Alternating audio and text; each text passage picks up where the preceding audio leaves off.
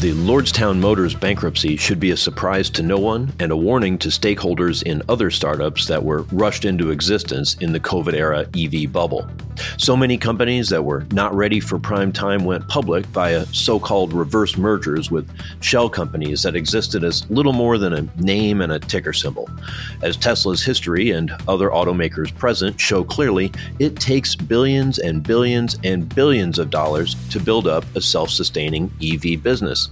Sneaking into the market through a back door does not build the trust and credibility needed for future fundraising.